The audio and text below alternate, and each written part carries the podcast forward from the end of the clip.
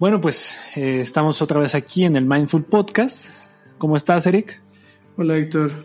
Eh, pues bien, aquí durante la contingencia, ya sabes que pues hemos perdido un poquito el hilo de esto, pero estamos de vuelta.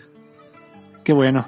Sí, pues justamente si alguien está escuchando esto, independientemente de la época o el día que lo esté escuchando, se está grabando durante la contingencia por el COVID.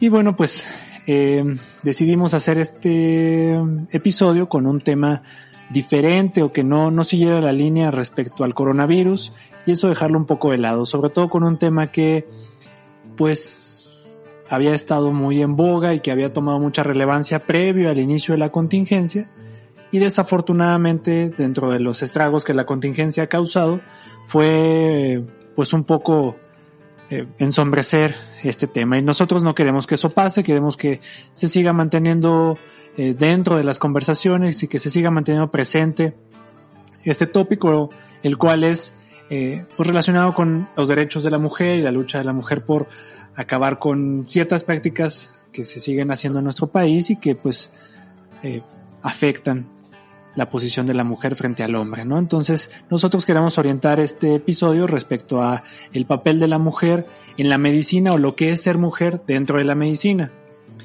Mira, yo creo que eh, justo lo que no queremos hacer es eh, como este meme que dice que vamos a hablar de los derechos de la mujer entre dos hombres expertos.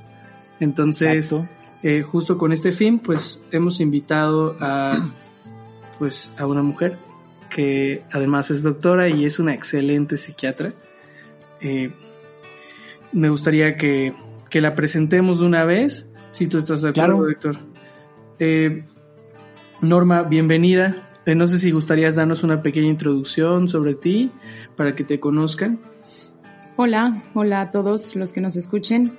Mi nombre, como dijo Eric, es Norma Elena Cabrera. Soy médico psiquiatra egresada del Instituto Nacional de Psiquiatría y realicé la licenciatura en Medicina General en la Universidad Autónoma de Querétaro. Eh, um, previo a eso estudié en el Colegio Fontanar de Querétaro. Y pues hoy vengo acá a petición de ustedes en relación a un tema que ha surgido últimamente. Entiendo que por la contingencia actual se bloqueó un poco el pensamiento de toda la población en relación al tema de la mujer, la marcha, la defensa de los derechos de las mujeres, la no violencia contra la mujer y pues me parece excelente que hayan decidido retomar este tema a fin de, de motivar a la población a seguir pensando en esto, ¿no?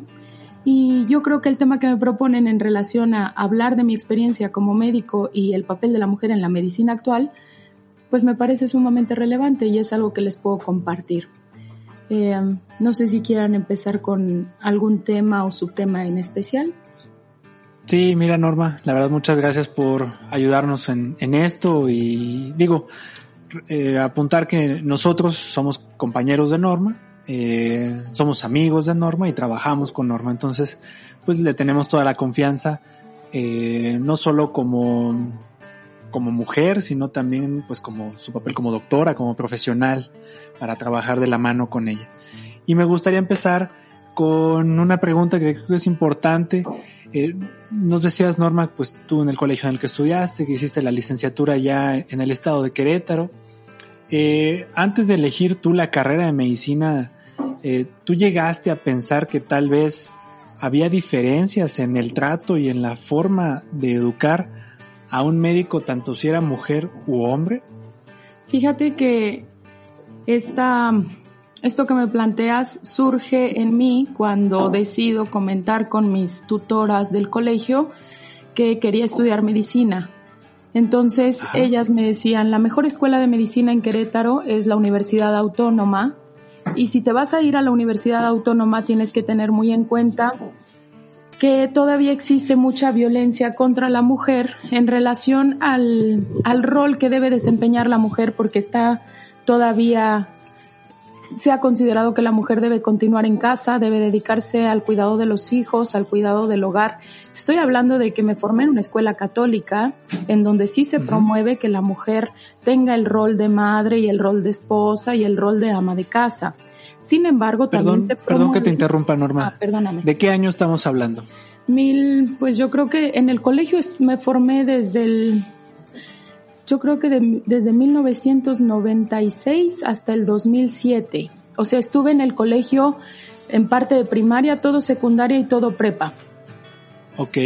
¿Y en qué año tú le planteas esto a, tus tutores? Ya en el último año, que era 2007, previo a ingresar a la licenciatura. 2006-2007 habrá sido.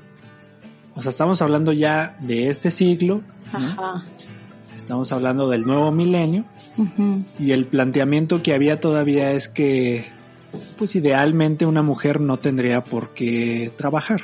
Así es. Y a pesar de que en el colegio se promueve este rol de la mujer, también se promueve el rol de que la mujer se capacite y continúe sus estudios si así lo desea. Solo que mis tutoras en el colegio sí me, sí me comentaban, tienes que tener fortaleza para soportar esta clase de, de comentarios. Puedes llegar a escuchar, usted qué hace aquí, váyase a estudiar a la, váyase a las clases de cocina, váyase a clases de cómo mantener una casa limpia, esas son las clases que ustedes deberían estudiar porque son mujeres. Entonces, con esa mentalidad, yo ingreso a la licenciatura y yo esperaba ese tipo de comentarios por parte de mis profesores y por parte incluso de mis compañeros varones, incluso por parte de algunas que otras mujeres que no estudiaban medicina o que incluso no habían decidido una licenciatura, sino el cuidado del hogar y de los hijos. Así, en ese panorama más o menos empiezo yo la licenciatura en medicina. Ok. Em,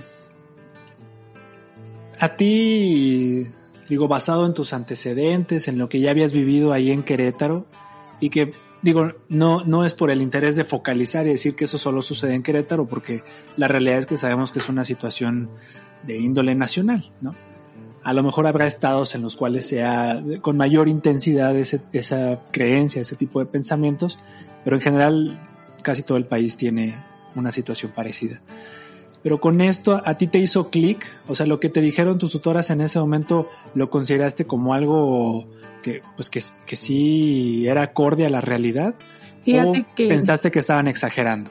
Perdón, fíjate que como yo me formé en el colegio católico y en el colegio de puras mujeres, realmente yo no había tenido contacto con profesores varones. Entonces, si bien mis maestras me decían, pues es algo que tienes que considerar y es algo para lo cual tienes que estar preparada, no quiere decir que así vaya a ser, pero es probable, muy probable que pase. Entonces, mentalmente ya iba yo como preparada para escuchar este tipo de comentarios y los esperaba durante la licenciatura. No, no te puedo decir que me hizo clic, porque no había tenido experiencias de este tipo, de este tipo de comentarios, de este tipo de, pues, de negación a que yo continuara estudiando. Por parte de mi padre, no te puedo decir que hubo esa clase de comentarios. Yo creo que mi padre tuvo hijas y tuvo hijos y a los, a ambos sexos nos ofreció las mismas oportunidades de estudio, sin hacer distinción como antes en la historia se hacía, ¿no? Entonces, por parte de mi padre yo no tenía ese antecedente. Por parte de mis tíos y primos, sí, porque ellos era como, ¿cómo es que vas a seguir estudiando? No te has casado, no tienes hijos. Y estoy hablando terminando el bachillerato, ¿no? Entonces, claro. eso, si bien era algo que querían que yo estuviera preparada, realmente no era que estuviera pasando y no era que yo dijera, claro, así debe ser o así seguramente me va a pasar podía yo como anticiparlo, mas no me estaba sucediendo en ese momento. Era previo a entrar a la licenciatura. Entré con esta idea de que podía yo recibir esta clase de comentarios y esta clase de discriminación, por así llamarlo. Ok. Ahora, con, con esto tú sigues adelante con tu plan, que es algo que ya sabemos, pues ya sabemos que eres doctora, sigues con, logras tu meta de entrar a la, a la Universidad Autónoma de Querétaro ¿Y qué fue lo que viviste ya como hablamos solamente de tu etapa hasta ahorita como estudiante de medicina? Sí, fíjate, la, licenciatura en la Universidad Autónoma de Querétaro tiene una duración de siete años. Son cinco años dentro del plantel y un año de internado y un año de servicio social. te podría decir que con toda la seguridad que durante los cinco años del plantel, con formación en salón, en clases, clases teóricas, muy pocas clases prácticas, no tuve ninguno de estos comentarios. Me formé, yo creo que la mitad de mi grupo eran mujeres, la mitad eran varones, la mitad de mis docentes eran mujeres, la mitad eran varones y no tuve nunca ningún tipo de este comentario, así comentarios discriminativos o peyorativos hacia la mujer no, fue hasta el internado. Ahí todo aquello que mis de mis tutoras en el bachillerato me habían avisado para entrar a la licenciatura no se presentó hasta que entré al internado. Y ahí sí las cosas se pusieron, digamos, un tanto difíciles para mi formación por el ambiente que se lleva con los, pues con los doctores. No te puedo hablar de una especialidad específica, pero muchos de los doctores tienen una idea muy errónea o tenían, espero que sea en tiempo pasado y pueda yo decir tenían, pero en ese momento que te estoy hablando del 2006, que, bueno, no, porque yo empiezo en el 2007 la licenciatura, y terminó en el 2011. Entonces te estoy hablando del 2010. Ok. En ese momento sí había muchos comentarios, muchísimos. Era, ¿por qué no te vienes y te sientas en mis piernas? Eh, tú estás, este, ponte a escribir todo lo que yo te esté dictando porque tus trabajos son más de secretaria que de otra cosa. El, ¿por qué no te vas a cocinar? O ¿por qué no me preparas el café? A ti te toca traerme el café calientito porque es para que no se te olviden las labores de la cocina. Entonces, ¿por qué no me pasas una foto? ¿Por qué no, por qué no salimos? Y te estoy hablando de, médicos adscritos, porque con compañeros nunca escuché un comentario de ese tipo. Siempre era de los rangos de mayor jerarquía, fuera algún tipo de residente cuando yo era interna o algún tipo de médico adscrito o médico suplente de nunca me tocó por parte de un jefe de servicio, eso sí no, pero por médicos adscritos y residentes que eran, en ese entonces eran mis superiores, porque a lo mejor nuestra población no está muy em, familiarizada con los, los, rangos que llevamos los médicos, pero digamos que el rango más bajo es el del interno en un hospital general. Y luego está el, el residente de primer año, el residente de segundo año y dependiendo de la especialidad hasta residente de cuarto año y luego están los médicos adscritos, ¿no? En, en rangos. Entonces, este tipo de comentarios, este tipo de experiencias los fui a presentar hasta el internado. Oye, y me dices que entonces en la carrera pues no viviste un ambiente discriminatorio. ¿Nunca notaste que, por ejemplo, en calificaciones, en proveer algún tipo de información, fuera distinto respecto del hombre con la mujer? Pues no, eh, realmente distribuían el trabajo en equipo y, o sea, yo notaba que lo que tomaban en cuenta era tu desempeño académico, tus exámenes, tus, tus asistencias, tus participaciones. Si tú como mujer participabas, pues tenías tus participaciones completas, tus asistencias completas, como que el sistema para calificar no había una distinción entre si eras hombre o mujer y tampoco tampoco me daba la sensación de que lo hubiera como de manera implícita, como de manera truculenta. No, me, me, daba la impresión de que nos trataban de manera equitativa a hombres y mujeres. Si acaso había distinción, no era por el sexo, era pues a lo mejor porque es hijo de tal doctor o porque este no viene de una familia de médicos. En ese sentido, sí pudiéramos decir que había un poco de discriminación, pero no en cuestiones de sexo. Oye, y por ejemplo, cuando ya empiezas a, vivir esta situación pues adversa dentro del internado, ¿fue a partir de qué momento? Yo creo que mi primera experiencia fue en mi primera rotación. Y, o sea, recién empezando. Sí, sí, sí, recién empezando, te puedo decir que en, la rotación de urgencias yo recibí el comentario de uno de los adscritos de que, o sea, qué bien pone usted el yeso, porque no, no le gustaría salir conmigo. Y en ese momento yo le, le contesté ¿por qué no me lo pregunta afuera del lugar? Afuera de este hospital, pregúntemelo para que yo tenga la libertad de contestarle y entonces sepa realmente lo que pienso, porque aquí usted es mi autoridad, usted es mi superior. Después de que yo le hice ese comentario, el doctor no volvió a insinuar nada por el estilo y se limitó a supervisar mi trabajo como interna. Y ahí esa fue como la primera experiencia que tuve. Pero yo escuchaba por parte de mis compañeras que había comentarios en varias áreas del hospital. Entonces, si yo empecé en un área, ya estaba yo esperando que en el resto de las áreas, en el resto de los servicios, me topara con gente igual.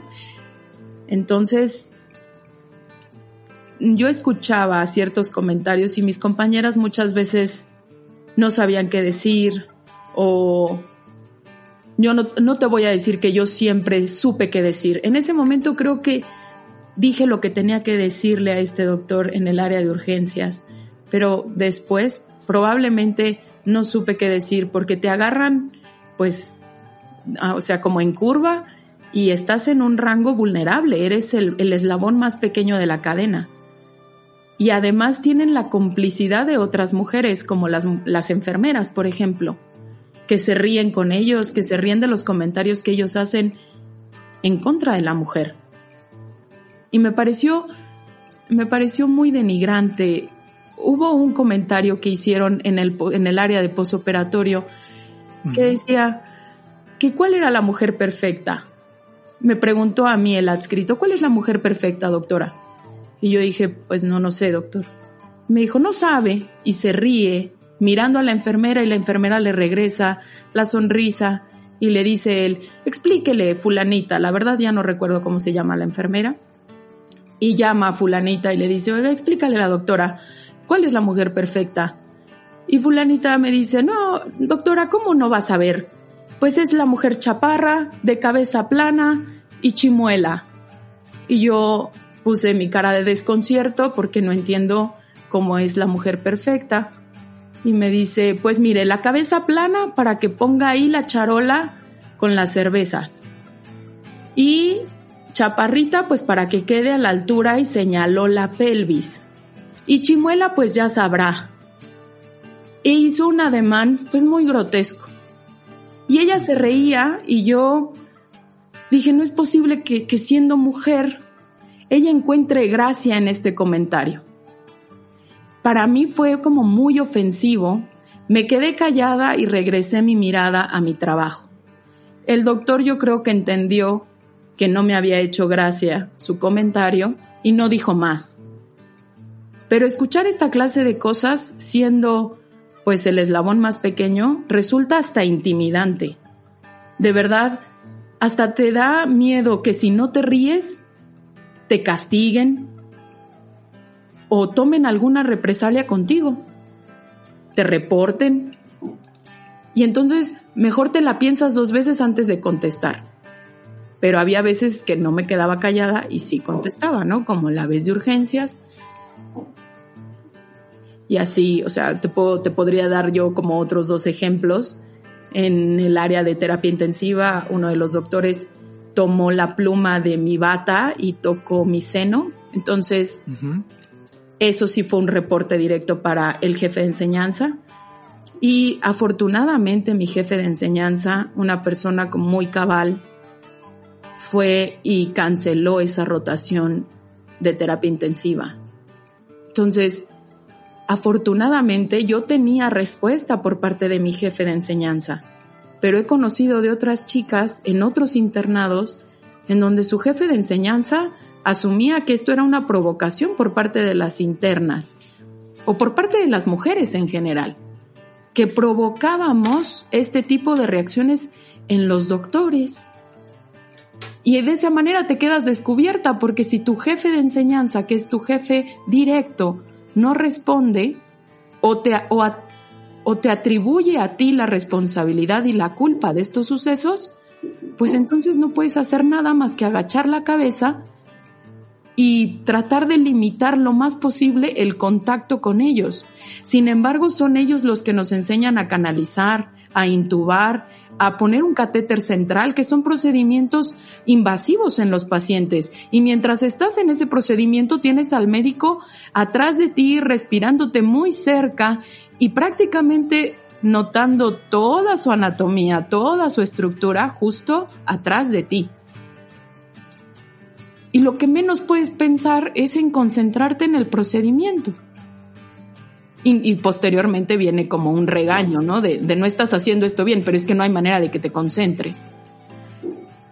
Y esto, yo creo que esto que se presenta es algo muy sutil y lo peor del caso es que se normaliza. Mis compañeras enfermeras lo normalizan. Muchas de nosotras, yo creo que nos hemos escuchado a nosotras mismas burlarnos de alguien eh, que está recibiendo como algún tipo de comentario machista, porque a veces no, ni siquiera nos damos cuenta. A veces es muy sutil, pero es importante percatarnos de esto. Yo creo que este es un comentario muy importante, Norma, y te agradezco que, que lo toques. Y a mí me gustaría preguntarte algo justo sobre eso. Eh, mucha gente piensa que el machismo es como una conducta que ejercen los hombres, pero en realidad pues el machismo pues es toda una serie como de ideologías y conductas que pues de alguna forma favorecen la inequidad entre el hombre y la mujer y que pueden ser practicadas tanto por hombres como por mujeres.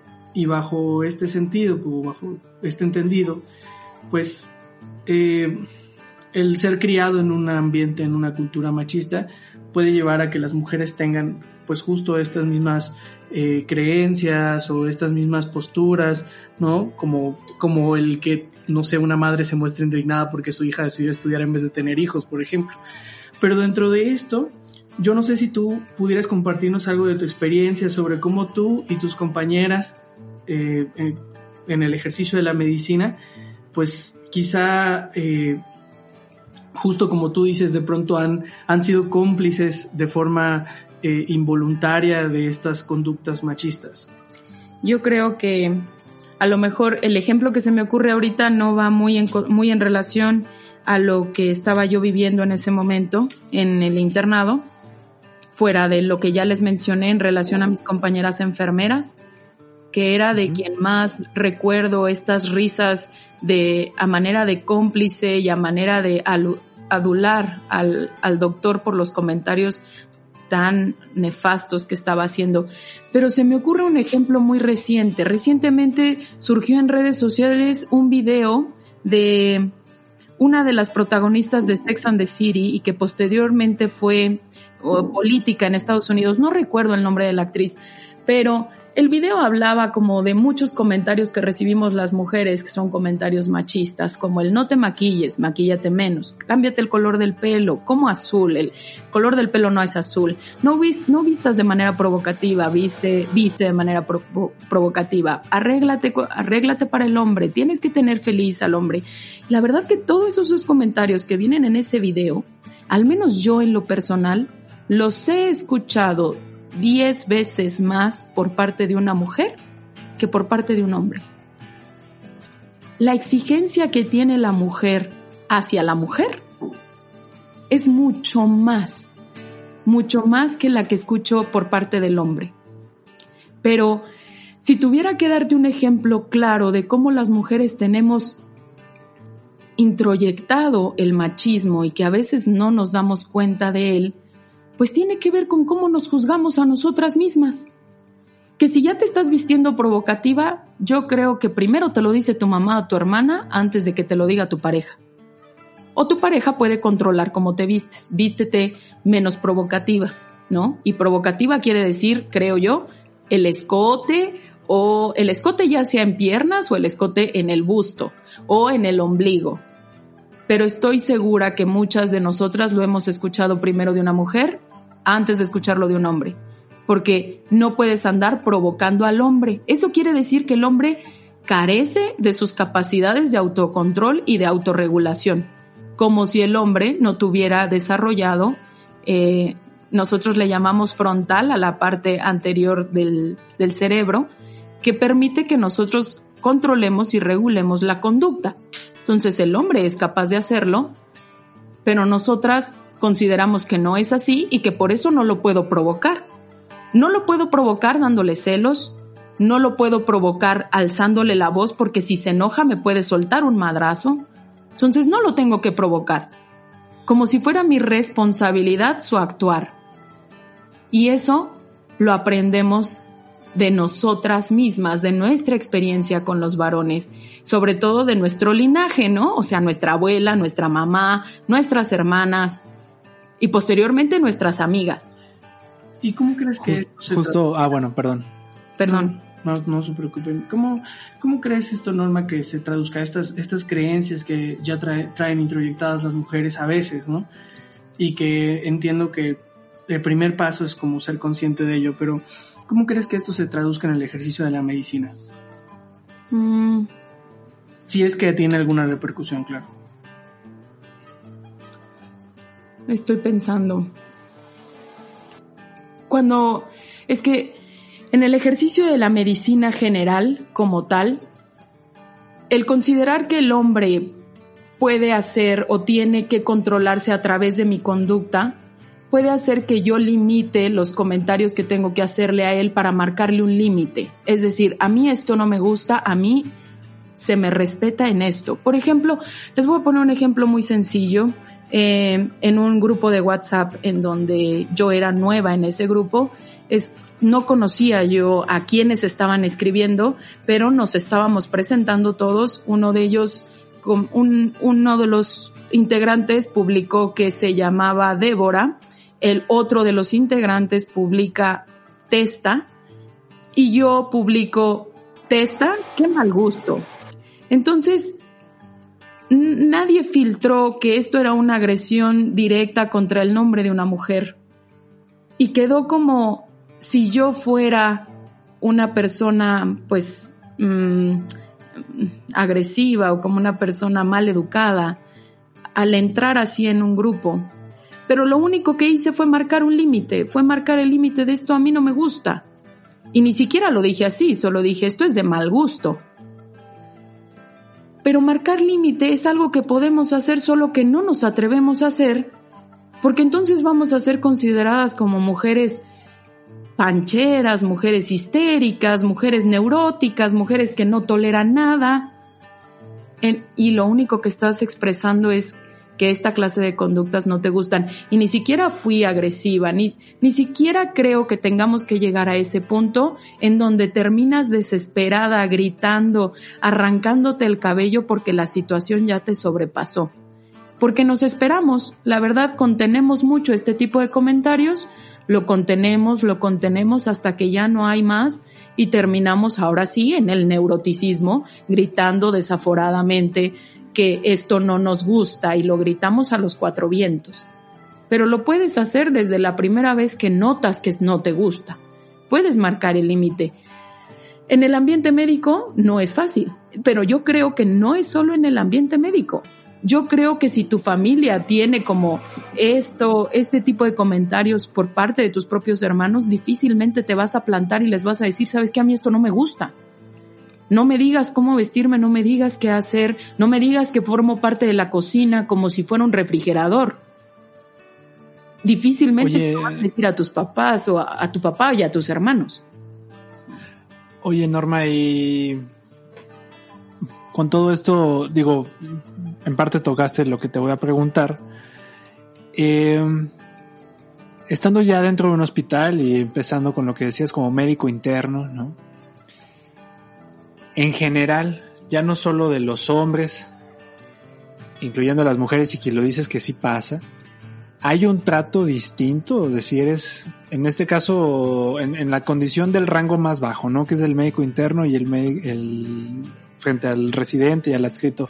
Hay una diferencia entre si eres hombre o mujer. Digo, te pongo un ejemplo que lo he vivido yo y que probablemente también te ha pasado a ti. A mí me, me ha tocado que siendo, siendo de un rango inferior, reciente primer año, médico interno, a mí la gente se dirija como doctor, mientras que a mis superiores, mujeres, sean residentes, médicos adscritos, ¿no?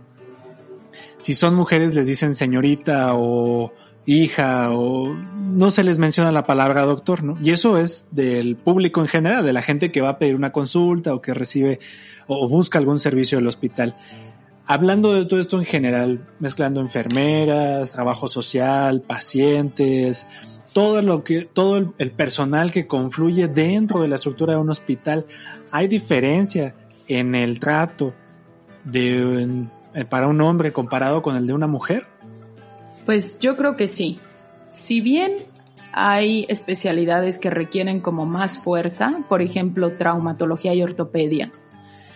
Si bien requieren más fuerza y la fuerza física la tiene mejor distribuida el varón, la verdad es que muchas de las doctoras traumatólogas decían no es cuestión de fuerza, es cuestión de maña, pero nos van inculcando como estas cosas en donde sí hay diferencias, pues genuinamente en relación al físico que te provee el sexo masculino o que te provee el sexo femenino. Las hay, pero que de ahí tengamos que partir para diferenciar aún más nuestra conducta y el trato hacia uno u otro, eso no debería pasar y pasa constantemente. El intelecto y la capacidad del hombre con la capacidad de la mujer es muy similar. La mujer a lo mejor tiene más conexiones cerebrales y a lo mejor el cerebro del hombre pesa más que el de la mujer. Pero tenemos la misma capacidad intelectual si no es que tuvimos un antecedente de algún trauma en el, en el nacimiento y nos quedamos sin oxígeno y se nos dañó el cerebro. Si eso no pasó, tanto hombres como mujeres tenemos la misma capacidad intelectual para desarrollar cualquier habilidad y cualquier aptitud que la carrera de medicina requiera. Pero eso es bien difícil de transmitirlo hacia la población en general. La, la, población en general puede sentirse más en confianza con un médico varón que con un médico mujer o médica, porque está bien dicho decir médica. Porque consideran que tiene más aptitudes y es más inteligente el varón que la mujer que porque las mujeres somos más emocionales, somos más sentimentales, uh, no controlamos las emociones. Y esa es otra cosa. Creen y en el rol social a la mujer se le permite, por ejemplo, llorar, al varón no. Y el varón tiene el mismo derecho que la mujer para llorar y para manifestar sus emociones, pero no lo hace. Lo que hace es utilizar la represión. Que eso esté bien, pues a lo mejor está bien visto por la sociedad, pero si tú le preguntas a este varón que vive reprimido en su tristeza o en su ansiedad la mayor parte del tiempo, yo te aseguro que te va a contestar que no está bien reprimir, porque se siente pesado, cansado y que probablemente incluso ya ni vea salida de tanta represión emocional. Pero la sociedad lo ve como un hombre fuerte, un hombre fuerte porque reprime, un hombre fuerte porque no expresa sus emociones y a la mujer como expresamos las emociones se nos considera débiles, en cualquier contexto, pero limitándonos al contexto de la medicina, la, la población nos ve más débiles. Por eso yo creo que no se atreven a decirnos doctora, no reconocen ese, esa autonomía, esa capacidad de dirigir la salud, de tratar su salud, porque es mujer y la mujer es débil probablemente no pueda con mi problema. Y entonces creo yo que es por eso que la población se dirige a nosotras las mujeres como señorita, oiga, o así, pero, pero no, no nos dice. De hecho, ahorita que hiciste eso me, me, acordé del internado, ¿no? Como le chistaban a las residentes. Ajá. Pero si pasaba el interno era, doctor, ¿cómo está usted? ¿No? y y eh, el interno todavía tenía acné, ¿no? Todavía se le notaba la juventud. Vestido como un medio, además, ¿no? Despeinado. Y aparte, aparte, la residente o la adscrita ya se ve que es alguien que tiene más experiencia, pero pues se le chistaba como, ya ni siquiera como otra persona, o sea, como si fuera un animal, ¿no? Como le, le chistan a un perro, ¿no? Y eso, eh, pues es, es es muy común, inclusive si se, si se señalaba, la gente llegaba a ofenderse, ¿no? Porque pues lo veían como que no estaban haciendo algo malo y justamente con esto que decías acerca de un servicio como es el servicio de enfermería, ¿no? El cual tiene una predominancia de personal mujer, ¿no? Y curiosamente, digo, como coincido con Eric, aquí la, la principal que puede, que, que queremos su, su, experiencia y todo, pues es, es de ti.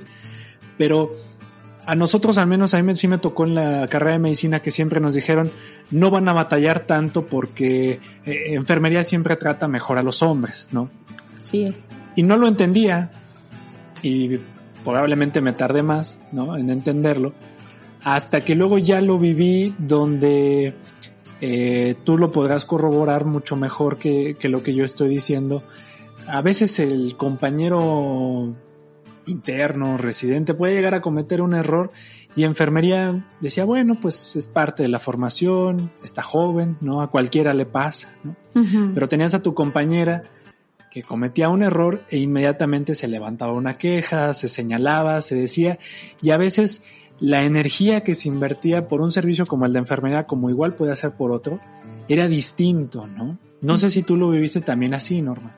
Fíjate que sí, sobre todo en cuanto a la empatía y a la comprensión, como tú señalas. Siendo médico interno, es fácil que cometas errores y esperemos sean errores que no comprometan la vida de nadie, ¿no? Errores como poner mal este el punto y tener que volver a hacerlo. Pero las enfermeras realmente se mostraban incluso de manera acusadora, iban y si nadie se había dado cuenta más que ellas, no estabas cubierta. Iban y te señalaban ante el adscrito.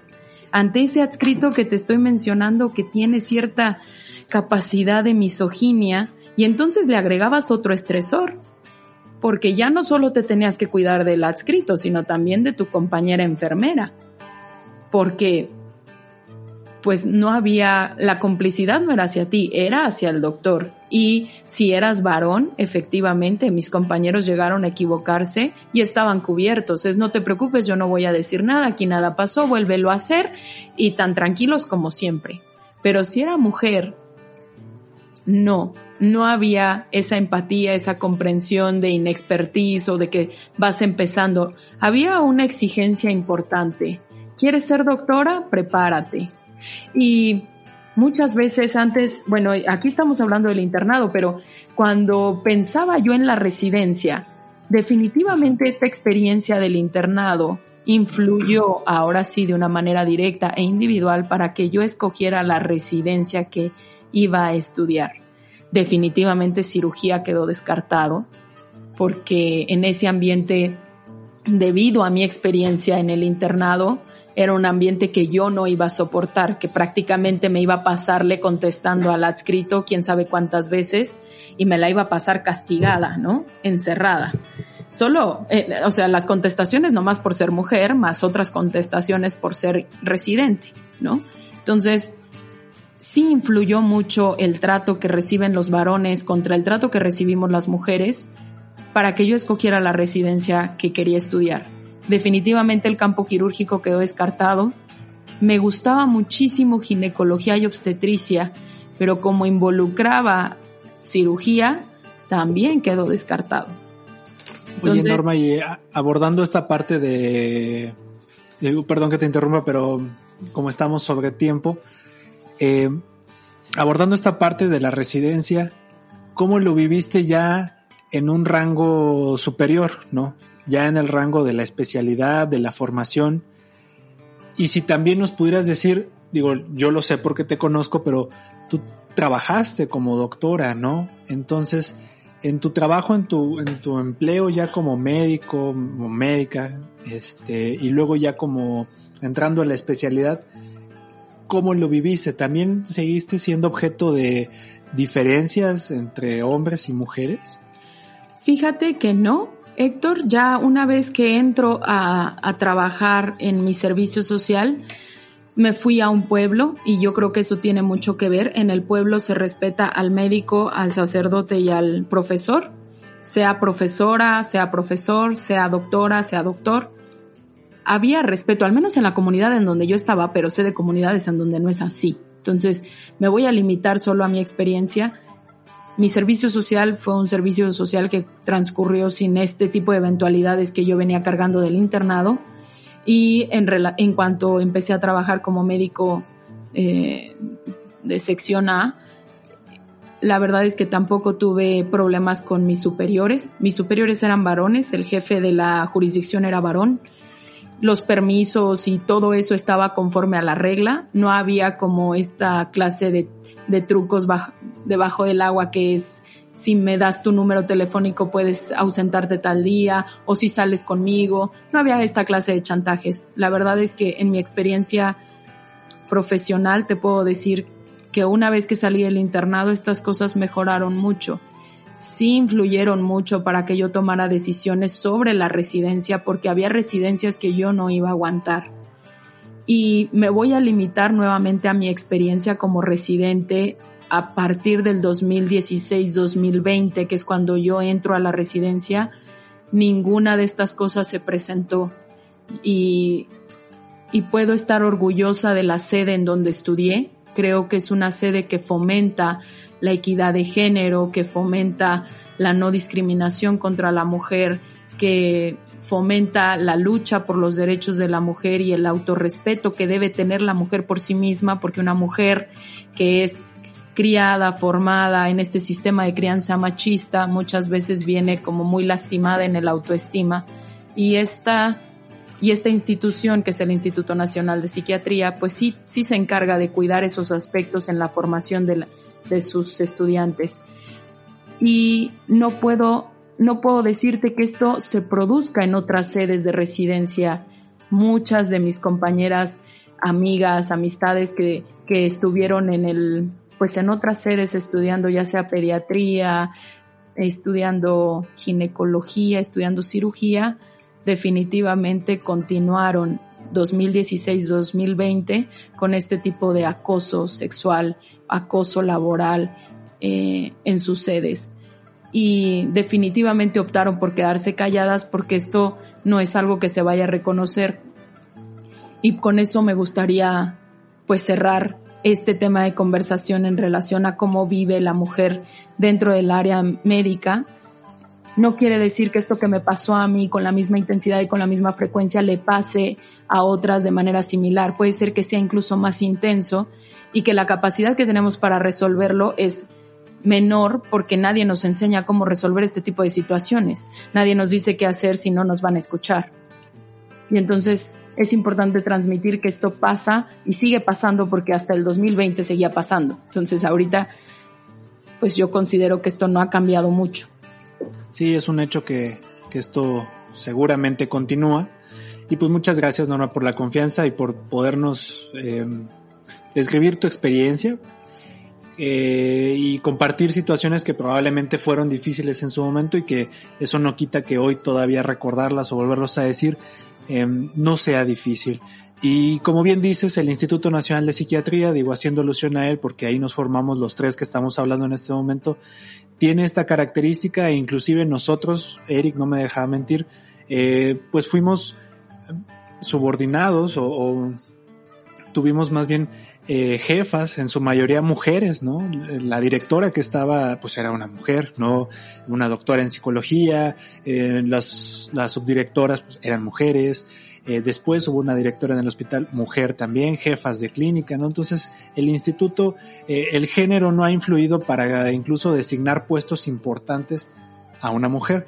Y como tú bien dices, tal vez no sea la situación de la mayoría de los hospitales, pero puede servir de ejemplo, ¿no? También el instituto no es perfecto, pero qué bueno que tu experiencia fue, fue distinta y te agradezco mucho, Norma, que nos hayas compartido y te hayas dado el tiempo de, decirnos esto. La verdad, normalmente grabamos menos tiempo, pero creo que por la, por eh, la importancia del tema y que justo el interés de esto es que no quede ensombrecido y no se pierda, valió la pena eh, grabar un poco más. Pues muchas gracias, Norma. Gracias a ustedes. Muchas gracias, Norma. Pues nada más nos queda cerrar, eh, pues nuevamente agradeciéndole a Norma por haber estado aquí con nosotros. Es un tema bastante complejo y más allá de complejo, creo que es una oportunidad para todos nosotros para hacernos conscientes de todas aquellas conductas, prácticas que podemos llegar a tener que lastiman la equidad entre el hombre y la mujer y que muchas veces pueden pasar desapercibidas. Eh, incluso dentro de, la, eh, de nosotros mismos, ¿no? En comentarios, actitudes, eh, y, que, y que hay que ir trabajando día a día, que si has, has, tenido conductas machistas, tanto siendo hombre o siendo mujer, eh, a lo largo de tu vida, pues intentes eh, reconocerlas y, y, lo mejor que puedes hacer con ello es, es notarlo y, y, tomar un cambio. Preguntarte cómo te gustaría que, cómo te gustaría ser tratado, ¿no? Cómo te gustaría que, que las cosas se dieran si tú estuvieras en el lugar de una mujer. Creo que es una experiencia que, o, o una, una, reflexión que podría ser muy enriquecedora y que, bueno, pues toma tiempo, no, no hay que juzgarse eh, muy duramente, no hay que ser muy crueles con nosotros mismos, pero, pero sí hay que estar en un constante proceso de reflexión. Eh, les agradecemos a quienes nos estén escuchando y que hayan llegado hasta el final de esta, eh, de esta plática que, que tuvimos con, con Norma. Y bueno, pues eh, en los próximos días les estaremos compartiendo cuál será el tema que iremos tratando. Trataremos de subir eh, durante la contingencia, pues de forma eh, al menos semanal, eh, nuevos temas para que pues podamos ayudarles también a, a mantenerse distraídos y ocupados y bueno, traerles información de calidad. Muchas gracias a todos.